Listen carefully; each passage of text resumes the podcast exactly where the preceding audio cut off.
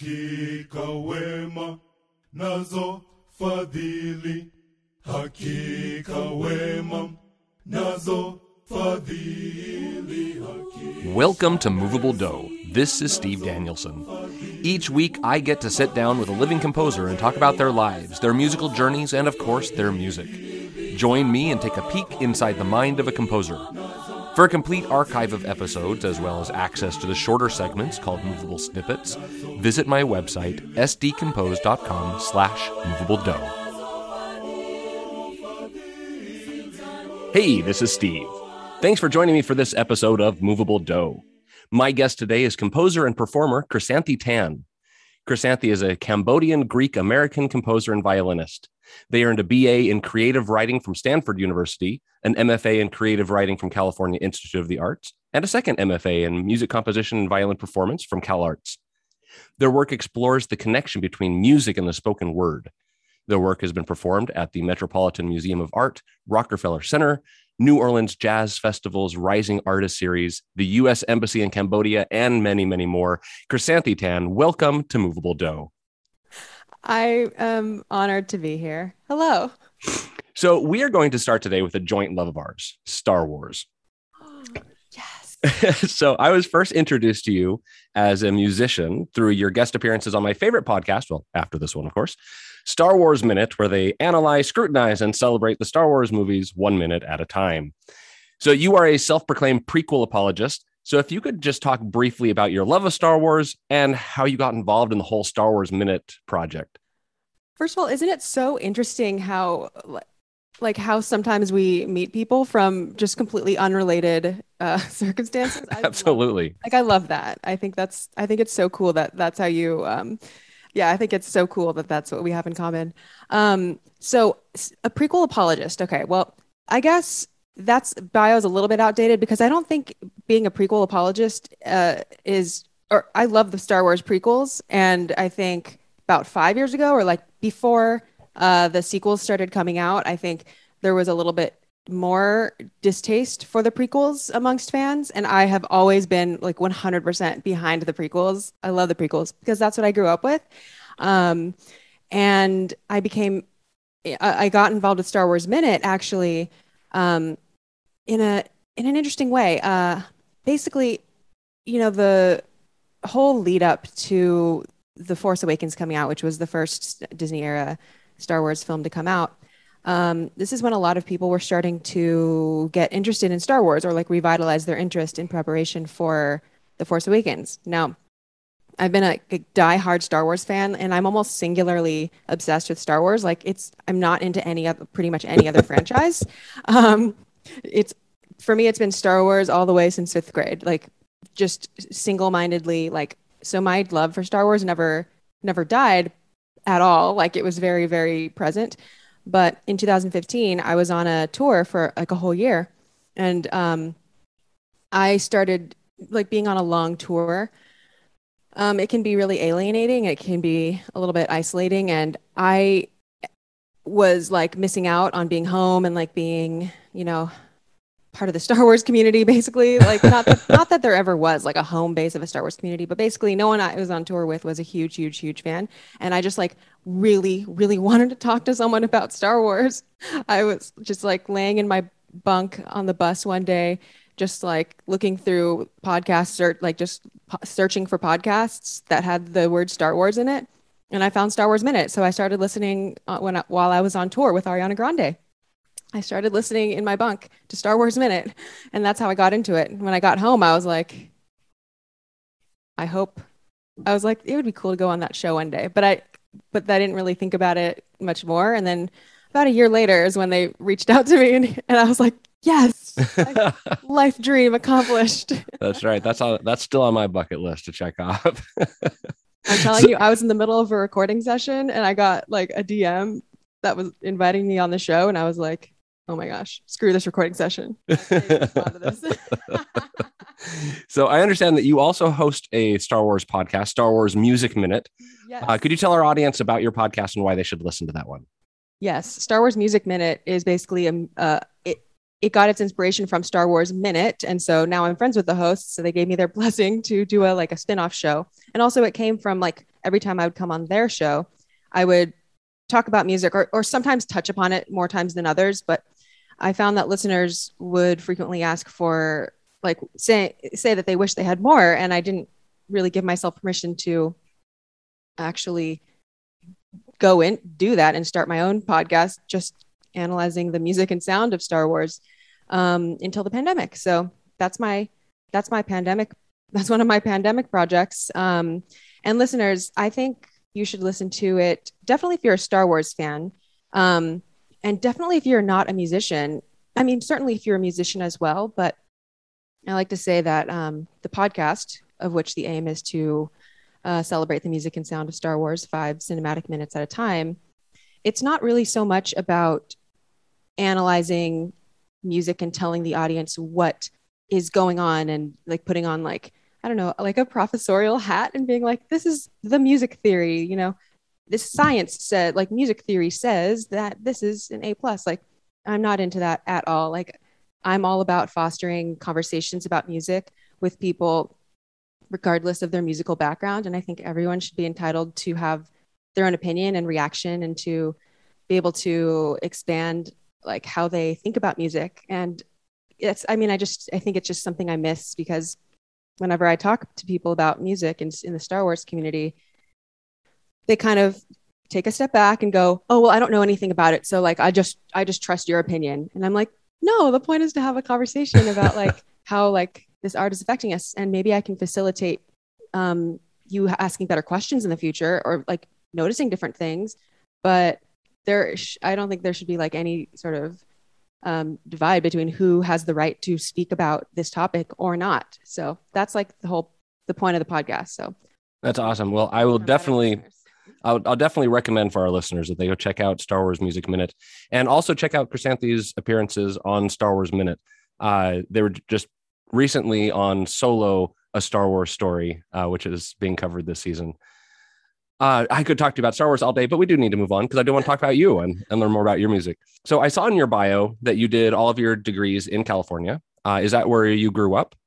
It is where I grew up. I was born in Hawaii, but I grew up in California, um, like in the Long Beach area. Okay. And did you have a, a musical family? Were your no. parents or siblings or anything doing music? My dad is from Cambodia. My dad was born and raised in Cambodia. He escaped during the killing fields or, you know, in the late 70s. So, um, yeah, my dad is a genocide survivor and um, does, did, doesn't, never played music or anything. Um, my mom is an immigrant from Greece by way of Australia. So she was born in Greece, raised in Australia, and then um, ended up in the US for school and then stayed here when she met my dad. And so they have they have me and she's not a musician either. Um now i had i do have some australian relative like my whole family lives in australia or like cambodia or other parts of the country. I do have like australian relatives that are into theater and stuff but um um yeah i was i as a kid just really always wanted to play music my parents never like it they didn't put me into it at all. Like I begged them to first play piano, and then I saw violin playing on TV on KCET, which is like pu- public, um, like public television, mm-hmm. and it. I just was transfixed. I, I just I remember where I was where I was sitting on the couch when I saw this violinist on TV playing some like I don't know Christmas concert or whatever cheesy stuff they televise, and I just was staring at the way that the bow touches the strings and moves so fluidly. And I, I couldn't understand. I thought it was probably attached because it was so fluid. It looked so fluid. I didn't I didn't understand how like the stick was making that sound come out. And I I just like I don't know what the music was, and I wasn't raised on classical music from my parents. Like I just wanted to know how to produce that kind of sound. I, it yeah. sounded like something really magical coming out of this like I don't know, wooden box with a stick. I just, I did not get it. I was transfixed and I just really wanted to play the violin. I, I really, I really just, I didn't even care. I didn't have any taste of like what genre or anything. I just needed to make that sound. How old were you when that happened? I was in second grade. So Okay, so about seven, eight in that area. So you started playing violin. When did you sort of realize that you were good at it and it was something you wanted to keep doing? um, to be honest, immediately. Um, Yeah. I I sort of I e- even before like I had my first lesson and already I uh, I just remember each time I had a lesson I would do like 10 times beyond what I was taught but like just with a little bit of pushing in the right direction or a little bit of knowledge like I feel like I already knew what I wanted to do um like I I just feel like music for as long as I can remember, like music is like my first. It's it's like the most natural language to me, Hmm. and um, yeah, I just remember my teacher taught me like the open strings, and then like how to maybe put my first finger down or something, and then the next time I went to my lesson, you know, when I was like eight, um, I had learned by ear one of my mom's Greek records or like one Oh, wow. like this single off of this record and i was so i was playing never on never on a sunday which i i can't remember who it's by but um with and my teacher was like oh and so she heard the she heard it and like she of course like corrected anything that i was that i could do better and she transcribed it for me from hearing it and um you know made me like a a, a cooler version of it with a nice little ending and, and whatever but I was like learning by ear from the start. Um, when I got older, I realized, oh, there's like actually a lot of competition. But like when I was still too naive to know like the whole world out there, like it was always, it always came very natural. And were you writing music from the very beginning as well, or just improvising on violin, or or when do you remember writing music? I was not formally writing music. Um, see, that's the thing. Like, I didn't, I didn't think about composing ever. Um, it just wasn't something that I knew that like people did that weren't like two centuries old. Like, I, I just didn't really think of it as like modern composers um, existing at first. Um, but I was certainly improvising because my first, um, my first teacher was a bluegrass fiddler fid- fiddler so i learned a lot of like bluegrass and um, we would go to like fairs and and festivals and stuff and our concert dress would be like jeans and cowboy boots and bandanas and we'd play like americana folk stuff and my violin teacher doubled as my guitar teacher and so i was playing like old joe clark he had a house and like it was normal for at violin recitals i would I would stand up, play a violin piece, and then later go up there and get play a guitar and sing. Like it was pretty normal. Um, and so I was doing a lot of that and um, learning by ear, memorizing, improvising. A lot of that was just really important to the very, very beginning of my training. And then in middle school, when I was starting to like get into orchestras and um, like the school, like my school teacher and some parents who kind of were watching me play and stuff. I don't know. The point is like I had I ended up switching teachers because it was kind of impressed upon my parents who didn't who didn't know any better. Like they would have found me like a proper classical teacher if they knew what that what this whole world was like at the beginning. But you know, they were just going off of family friends, whoever could teach me. And so yeah, it was brought to their attention that I should probably like have a a more rigorous teacher because I could go a lot farther if I kind of did that. So yeah, I then went into a very strict like classical training in, Uh-huh. in middle school. That's awesome. So you have a, a fantastic quote on your website that I'd like to read and have you respond to. You said, if Andrew Bird, Philip Glass, and Joni Mitchell had an awkward love child, then raised that child on Cambodian and Greek folk tunes, the resulting spawn would be one, an absolute miracle of quantum physics, and two, Chrysanthe's musical kindred spirit. so explain, what do you mean by all that? nice. I wrote that. Cool. Um, well, after submitting bios for like so many different things, you have to like find ways to like say, say something new at a certain point. um, so that okay, the the re- the way that I came upon that was interesting because I was um like I can't remember if like I had to submit music for something or I had to do the annoying task of tagging my music with sound alikes and and finding you know audience or you know whatever. I had to i had to delve into the meta music annoying stuff which is okay but how do you explain it to other people? Like what's your elevator pitch? You can't just be like it's everything you know you, you can't just do that. Um, so it was suggested as an exercise that i asked people um, who i knew were listeners of my music to um, to tell me honestly and i wouldn't be offended like what artists they saw me kind of in a similar realm as because it's so hard to do that for yourself you know? Yeah. you might not like you yeah. And um when i was first putting music out a lot of people would tell me like oh it really like your music reminds me of Yann Tiersen or like olafur Arn- Arnalds uh, and and whatnot. And that is certainly true in a sense. Um but also um andrew bird was coming up and andrew bird happens to be like also sort of a pioneer in the in the field of i guess violinists crossing over to not just pop because there definitely is that but um, really getting into the use of electronics and looping Mhm. pedals and, and sort of doing like a live he's like a live one man band you know he, or he can be you know um, and that is something um, that i do as well and you know he's a master at it. And um, i feel like aesthetically that is a space that um, i feel really in line with. Uh, and let's see who else did i say? Joni mitchell um, would be another one because this comes up more when i'm like singing which doesn't happen um, a lot. And be, due to what i just said about like sort of my upbringing i was like bluegrass and folk and not a lot of people know about that.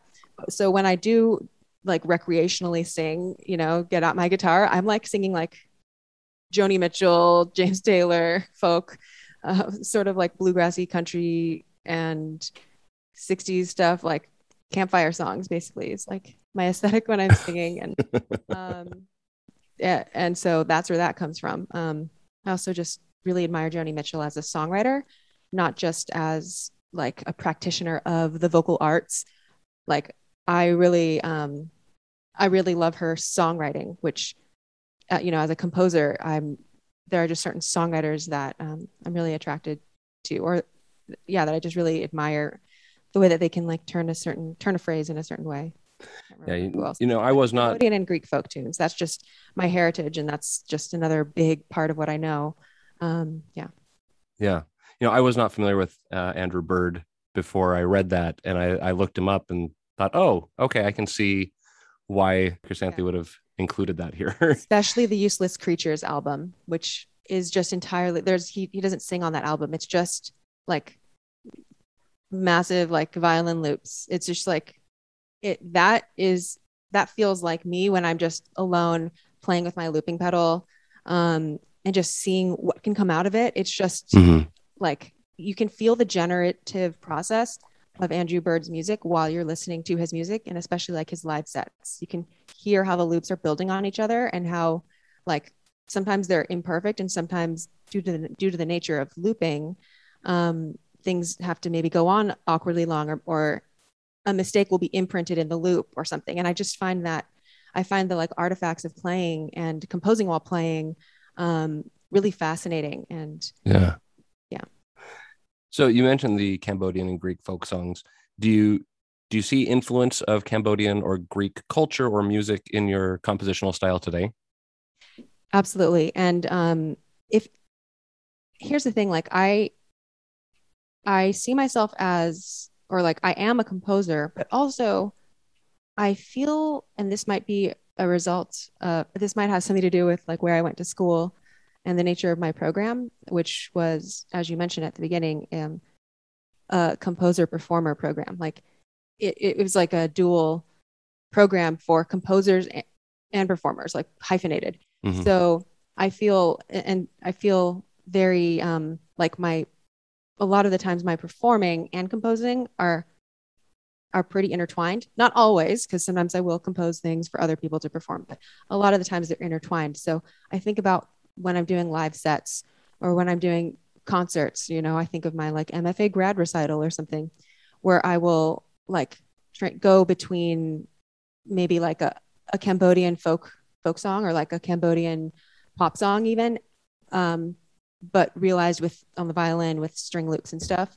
And then I'll go into like a composition of my own that's string loops with spoken word or something. And so I it, it is in the fabric of um, what I do and the thing is I, I've been thinking about this a lot and like influences and inspirations are not always the same i i, I think Mhm. um, even if i'm not directly inspired and trying to specifically sprinkle in a little bit of greek folk music here which i almost never do intentionally it undoubtedly influences the way that i write and i notice it when i improvise because i will ornament things in a, in a mm-hmm. certain way that i've learned to do while studying greek music and and doing greek dancing.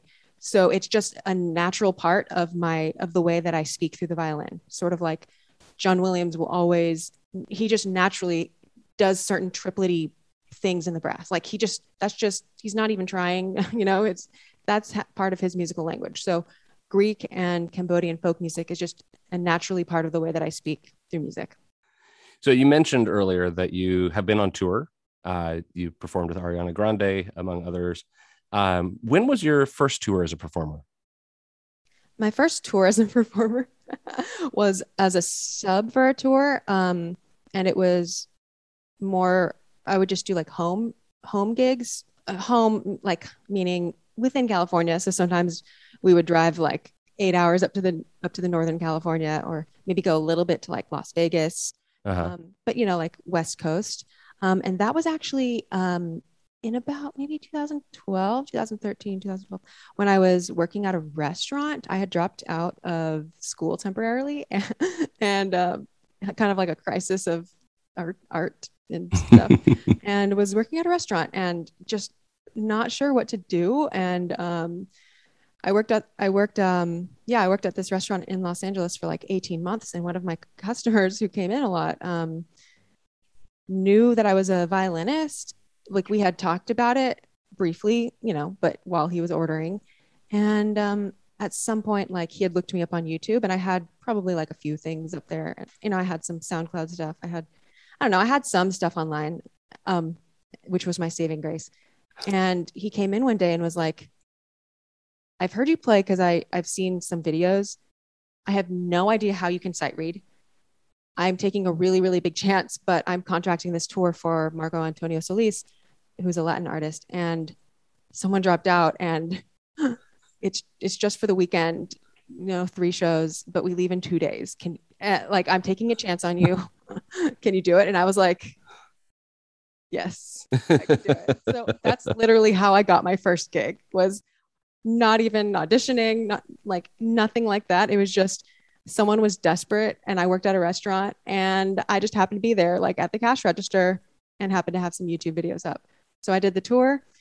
It went well. I'm a I'm I'm a good sight reader. Um, and yeah, that just led to more and more gigs. It led to some like Riverside like I started playing with like um, some professional orchestras as a like a sub or you know like a just one off Mhm. Um, and then I played on the television show Glee, um, which was like a show about high schoolers who magically break out into song all the time. Um, when magically a band that wasn't that wasn't your experience in high school. right, right. so and magically a band shows up in the background. Um, so I was, you know, part of that band that just happens to be there whenever the singers need to do something. That's awesome. Um, so, so yeah, that's that's just how it started. That's how it started. and has touring gotten any easier for you over the years? Do you? No. No, it's still rough. well, I don't. Well, after that, um, I- continued to do, you know, weekend warrior, they're called gigs, um, and just one-off event, one-off things, and you know, a lot of television. Mhm. Being in LA, um, being uh, part of the entertainment world is sort of a natural place to land. And once you do a good job at a certain gig, you start getting more of the same type of gig. Um, so after that, I went on tour with Paul Anka a few times. I mean, actually, many times. I continued to do that. Um, because it wasn't ever like a whole year, which, which that Paul Anka led to Ariana Grande in a weird way. Um, and that was a different kind of tour for me. Unlike we'll have a chance to come back and talk about that one okay, when we yeah, listen to okay. your music. Yeah. So put it, I'll just say that was my last major tour. All right. then I've only done short things. Yeah. So I know you often like to combine music and the spoken word. Where did that come from? What what led to that uh, interest? I've all it, it, it just it was a calling. It just chose me. I never even set out to do it. It just happened. Um, I I don't really ever set I don't I don't really ever set out to do things intentionally. I just if it happens and if I'm feeling free enough to let it happen, then it happens. Um, when I was a kid, I had a lot of trouble speaking, and I'm autistic, and um, I did not. I actually didn't know that until I was an adult because I was diagnosed pretty late, and um, I did have oftentimes the experience of being talked to and not being able to talk back. In fact, my kindergarten teacher told my parents that she thought I was quote unquote dumb until like the first time like she like read something or or found out that I how many books I had read that year or something like because I never I just never spoke. Hmm. Um but I would always hear music firing off in my head as a as a reaction, like not even uh, it, it wasn't something I wrote down. I never thought, "Oh, I'm composing." Nothing like that. It was just like how Ratatouille when Ratatouille takes like a bite of food and like all that stuff you can see in the animation like all of those colors and fireworks and stuff are happening in his head that's like how it is and was for me growing up with verbalizing like what i needed to express it would just hmm. music would be firing in my head and it would be like so loud and i would just be like i wish you could hear it because I am trying to respond, but it's just not coming out of my mouth. And so people would often be like, what are you stupid? Like what? Like there's some like there's like definitely a lot of trauma related to that. Like why don't you just say something? Like that's a line that is like repeated in my head so many times. Like just say something. Aren't you going to say something? Where i'm like trying to say something but it's not coming out like that.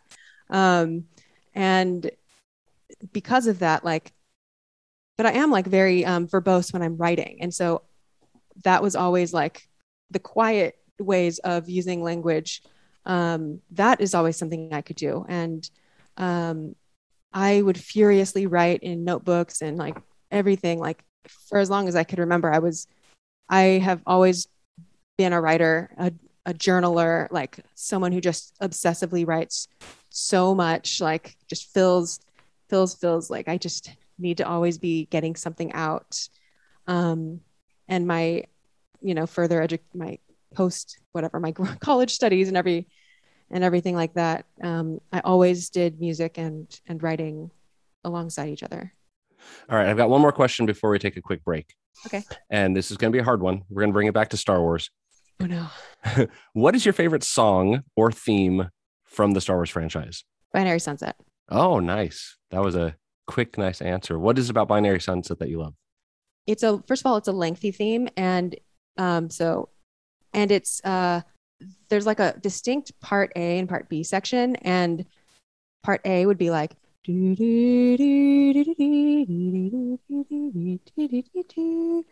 And that is often quoted in a lot of places. But I find that the part B section, which is which we first hear like fully orchestrated when Luke is staring out at the binary sunset in A New Hope, that has that's imbued with like a spirit that I feel like like it opens it opens up. Like I can see like a, a, a flower blossoming there. It goes, dude, and it's sparingly used.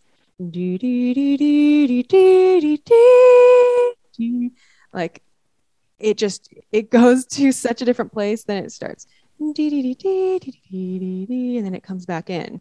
I just think um, it the fact that I like listen and study and analyze Star Star Wars music so much, and yet that theme, that piece of music from the very first movie can work on me and, you know, bring me to tears. Like anytime I see it in, in, in film is just, yeah, that's, that is, that is peak, peak Star Wars to me. I, I just think it's so beautiful. Absolutely. All right. Well, we are going to take a quick break here and we're going to come back and listen to some of Chrysanthe's compositions. Welcome back. I'm talking today with Chrysanthe Tan. So, we're going to start today with If You Lived in Your Body for violin and spoken word. So, you talk about this piece on your website as a response to the tour you took in 2015 and follow up conversations with your therapist. So, I'd love you to tell about your experience and what we should expect to hear as we listen. My experience uh, leaving for tour, especially, and being on tour was very scary because I had never been away from home for that long of a period, and no less living on a bus, basically. So being traveling all the time, and I'm, I get kind of stressed out when I don't have my things, and when I, you know, I get disembodied quite often, and I, I just was afraid that I would feel perpetually homesick and just discombobulated. It was really, it was really frightening for me. So. Um, my therapist basically told me, you know, before I left before I left for tour, and then I would write it in my notebook like every every day on tour. She said, if you lived in your body, you'd be home. Like and Hmm. and that just that stuck with me, and I found it like it. I find it found it so aspirational. Like maybe there is this situation. Maybe maybe maybe it's okay if I'm traveling and not sure where I'll be, you know, tomorrow and not sure if I'll feel really suffocated by living on a bus with 10 people, like with that I don't really know that well. Like, if I can find some sense of home in my own body, then there's a possibility of always being able to feel a bit of home. And I was really just really desperate for some form of anchoring. So that's how that piece came about. That's awesome. That, you know, my father-in-law used to say something like that as we were traveling down the highway. He'd say uh, you know if we lived here we'd be home now. Uh, and it's that that same sort of same sort of idea i think. If we are comfortable in our body then we're always home. I like that. Okay well we're going to listen here to if you lived in your body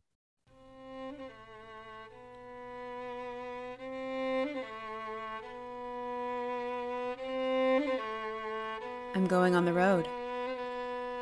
Could be six months, maybe a year. She asks how I feel. I say, I'm terrified that I'll lose my center. I have no sense of home.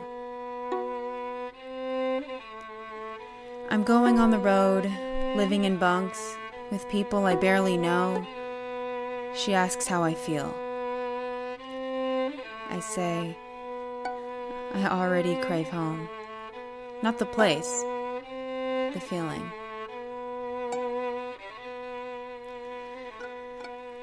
I'm traveling on a bus, could be six months, maybe a year.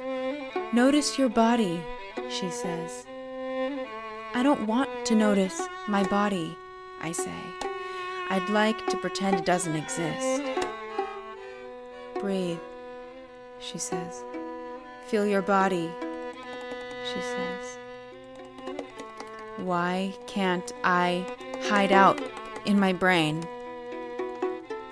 Both places are inhospitable, but the brain I'm more used to. Where is home, really? Where is it? This has now become a pressing matter. I've moved three times in the past three months, and I need to figure this out. She says, If you lived in your body, you'd be home now. If I lived in my body, if I lived in my body, if I lived in my body, to live in my body, I would first need to move into my body. Breathe, she says. I don't want to, I say. Or maybe it's hard to. My body's a terrible host. Would you want to stay there? Why would I want to live there? It hurts. This body is not my body. Or worse, it is. And yet, there it is. If you lived in your body, you'd be home. If you lived in your body, you'd be home. If you lived in your body, you'd be home. If my body is my home, home will always be with me. Is that what I want? Home? Always with me? I search my journal for the word home. I count 155 times in 243 pages, an average of 1.6 times per page. I talk about going home, being at home, laying at home, working at home, loving home, hating home, escaping home, old homes, future homes, hiding at home, moving home, multiple homes, making a home. What is home? If I lived in my body, I'd be home. If I lived in my body, I'd be home. I want to be home. But then what? All right, our next piece today, on the other hand, for solo violin. So you've said that this piece is about the process of formulating an argument. What do you mean by this? um, so I I am very self-conscious about the way that I speak. Uh, and I noticed that a lot of the times I would start to say something, even write something, um, and I would, you know, be, be on this track and like, okay, I'm saying something, and then I would experience like another thought just interjecting and derailing the whole point of what I was trying to say, and just really trying to stay on task with getting out the original thought, but not being able to avoid this, you know, new either new piece of information or just completely unrelated thing coming in. Um, and I wanted a way to like describe how, how that experience is. It's so hard to describe like embodied.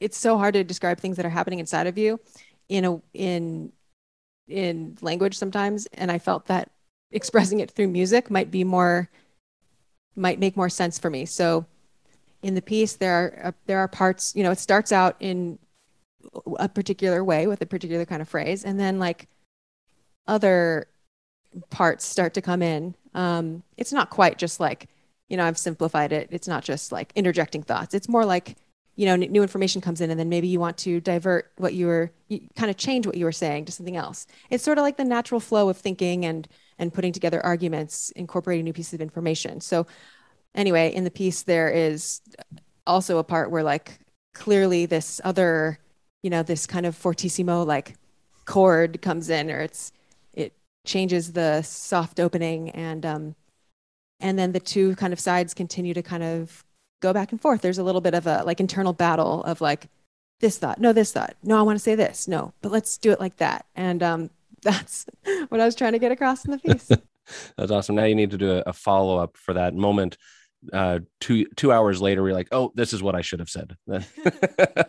Just a perfectly cohesive. That's like, right. Yeah. All right, we're going to listen here to a performance uh, performed by Chrysanthe. On the other hand,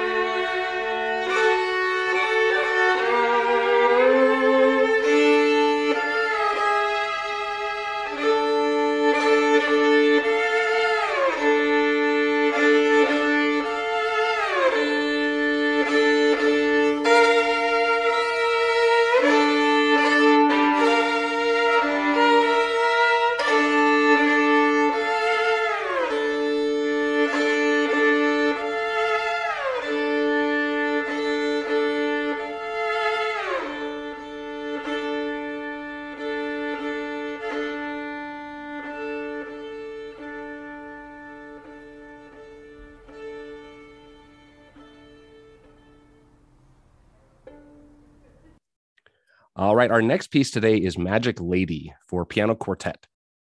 I was really drawn in by the opening piano line of this piece, and I was hooked all the way to the end. Uh, I was following along in the score as I was listening, and I saw that I was approaching the end and thought, no, no, I want more, which I guess as an entertainer is what you should want to leave your audience. Uh, can you talk, talk to us about writing this piece? So I wrote this piece um, in a really in a really weird time in my life. I guess all times in life are weird, but I wrote this piece is uh, part of my first album called Stories, and it was while writing this album that I realized that I became a composer. That I realized Mm. I was a composer, and that I wanted to do this. Um, because prior to that, I wasn't. Like I came to composing very late, um, compared to some of my peers. Um, I didn't. I didn't compose in undergrad. I didn't compose at the beginning of grad school. I re- this was I really started composing in 2012, 2013. Before then, now I did consider myself a songwriter, a singer-songwriter, and now I don't know if I would actually make that much of a distinction, but at the time, like I said kind of at the beginning, there felt it felt like a different step on the ladder to be like a composer. Like that's like Mozart, you know, that's like it just did not feel like that's what I was doing when I was writing like Joni Mitchell type of songs, Right. you know. But then I, I I was a session player though, and I and I would do like, you know, do these like really intricate like overlapping like string parts, and that's kind of my specialty is is doing string parts. And um, someone told me like, you know, you should maybe you should start writing music, and I was like, mm. And this person helped me set up my first like home studio basically. Like i already had a piano i already had a keyboard um, that i could you know play on and sing.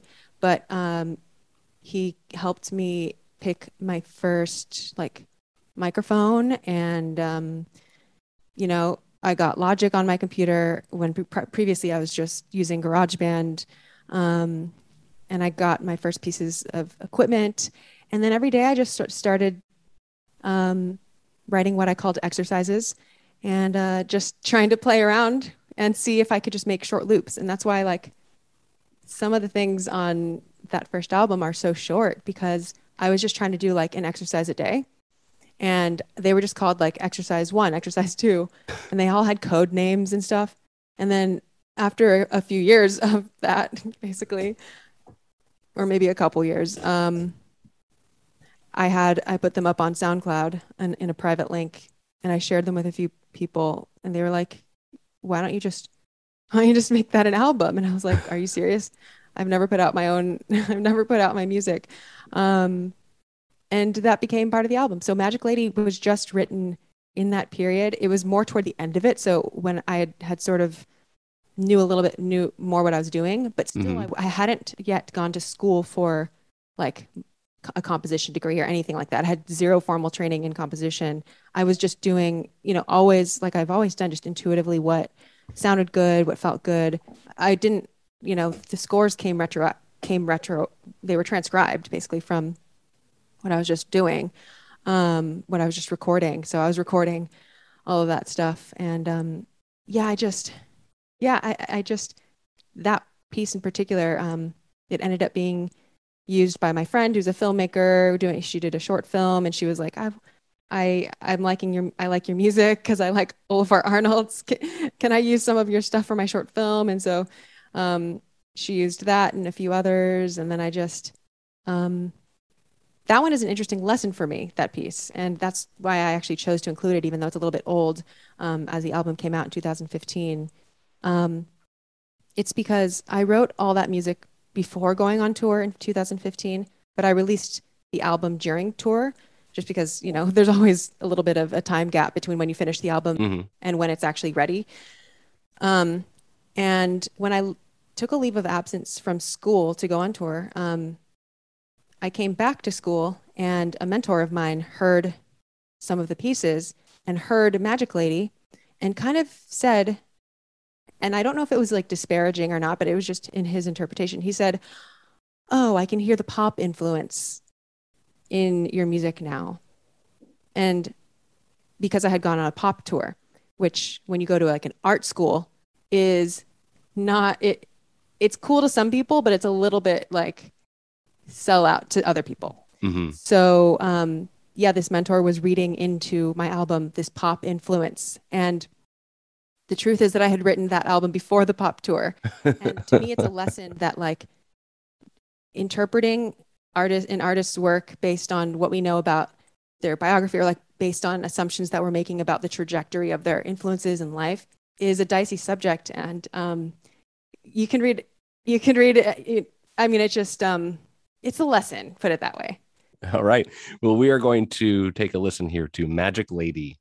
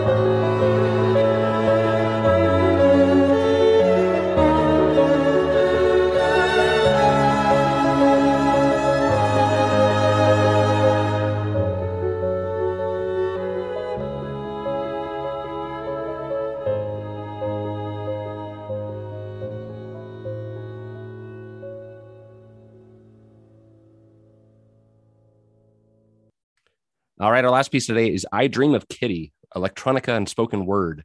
So this is unreleased, correct? So this would be like the Yeah. premiere of this piece. yeah Awesome. So the spoken word in this piece describes the thought of someone lying in bed with the cat laying on top of them. I don't have a cat, but I assume this is something that you've experienced and were Yeah. inspired by. Yeah. Well, so one of the newer way, one of the ways that I also describe my work, which I should probably update update my bio to to include this, but uh, is that a lot of my work is also kind of just like my diary entries with string with music, set to music Uh huh. which I live if I if you lived in your body is a little bit like that. Um, so yeah, this one just started out with um, me laying in bed, recording a voice memo to myself, being like, my cat is lying on me. And oh my God, like it was just a completely loopy, like I was falling asleep.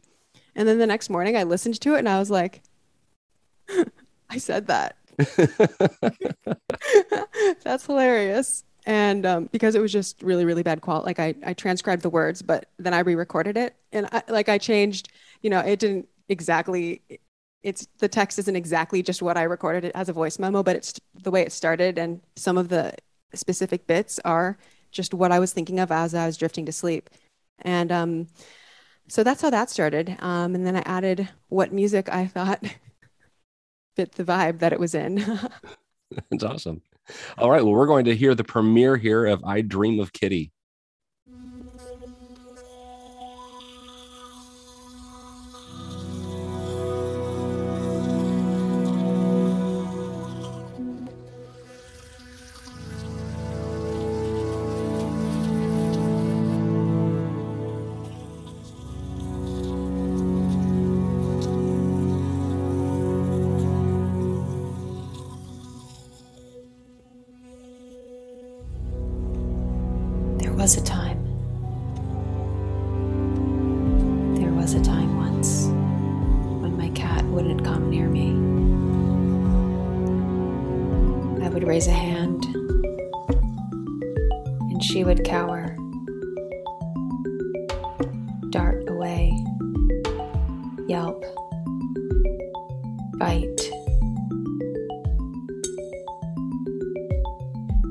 She lays on my chest as I try to go to sleep. Her purrs are loud, pleading, insisting. I push her away, but part of me enjoys having a warm body.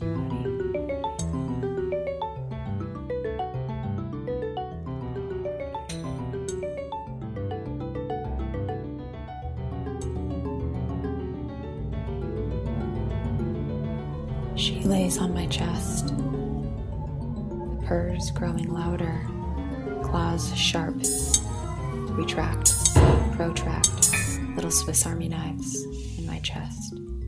We both lay still. If I don't move, I won't bleed. We both lay still.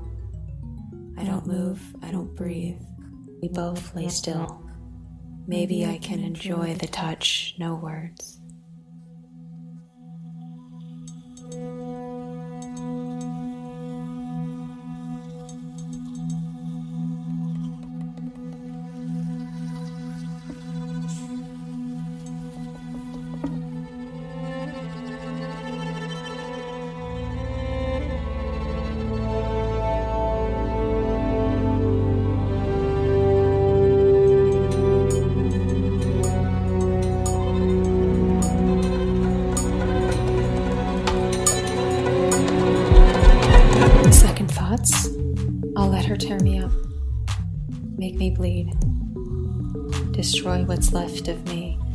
Good is a breast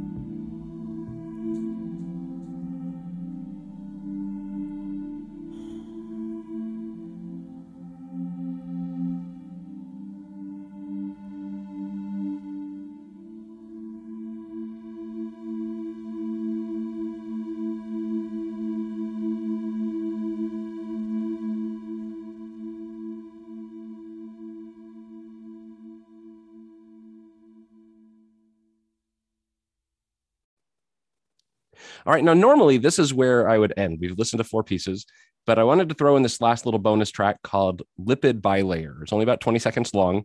And could you tell us really quick about what what are we about to hear? This is this started with a friend of mine, Isaac Schankler, at the beginning of the pandemic when everyone was like, "This is how you wash your hands." Like, here's like an explainer of like the CDC guidelines, blah blah blah blah. All of that stuff was happening at the beginning of the pandemic, and um, they kind of invited a bunch of you know composer friends, put out a call on Twitter that was like, "Hey, like let's put together this um, yeah, um, put together this album, and um, the proceeds can go to you know like you know some like healthcare, like Medicare for all or something. And yeah, everyone just do it exactly 20 seconds because that's how long you're supposed to wash your hands. So just make it. It I I don't care what you make, but just like compose and record something that is 20 exactly 20 seconds long, and it will be on an album that is just a compilation of songs to wash your hands to. That's Um, awesome. So yeah. All right. Well, we're going to listen here to Lipid Bilayer. Lipid bilayer, lipid bilayer, lipid soap and water rub. Palm to palm, backs of hands, fingers interlace, base of thumb, fingernails. Don't forget the wrist. Lather, lather, lather, lather, get in all those crevices. Now it's time to rinse. Don't forget to dry your hands. Well, Chrysanthe, if my listeners want to learn more about you, what's your website? Where can they find you online? You can find me at chrysanthetan.com um, or starwarsmusicminute.com if you want to listen to my podcast. And um, I mean, I'm also a music critic, so you can find some of my writing in, in lots of places. Um, yeah, my name luckily is not too common. So Are you on social media as well? I'm on social media. Um, I'm on YouTube. I'm on Spotify, Twitter, TikTok. On Instagram, I do a weekly Guess the Tune series. Um, so every Monday, I post a new violin cover, and the first person to guess the tune gets to pick the next week's tune. And that Oh, awesome. has been going on for like seven years. Wow. Do that if you want to guess some music. all right. Well, hey, listeners out there, make sure that you are also following Movable Do on all of our social media platforms. You can follow us on Twitter at Movable Do. We're on Instagram at Movable Do Listeners. And on, um, I'm sorry, Instagram is Movable Do Podcast. and on Facebook, you can join us at the Movable Do Listeners Facebook group. If you're anti-social media, just check out the Movable Do website at sdcompose.com slash movable do. Man, how many times can I say movable do in one pro- promo?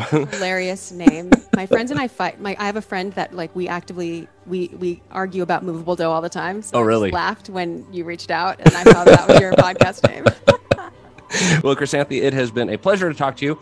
I uh, encourage everyone once again to go check out Star Wars Music Minute. Thank you for joining me today on Movable Do.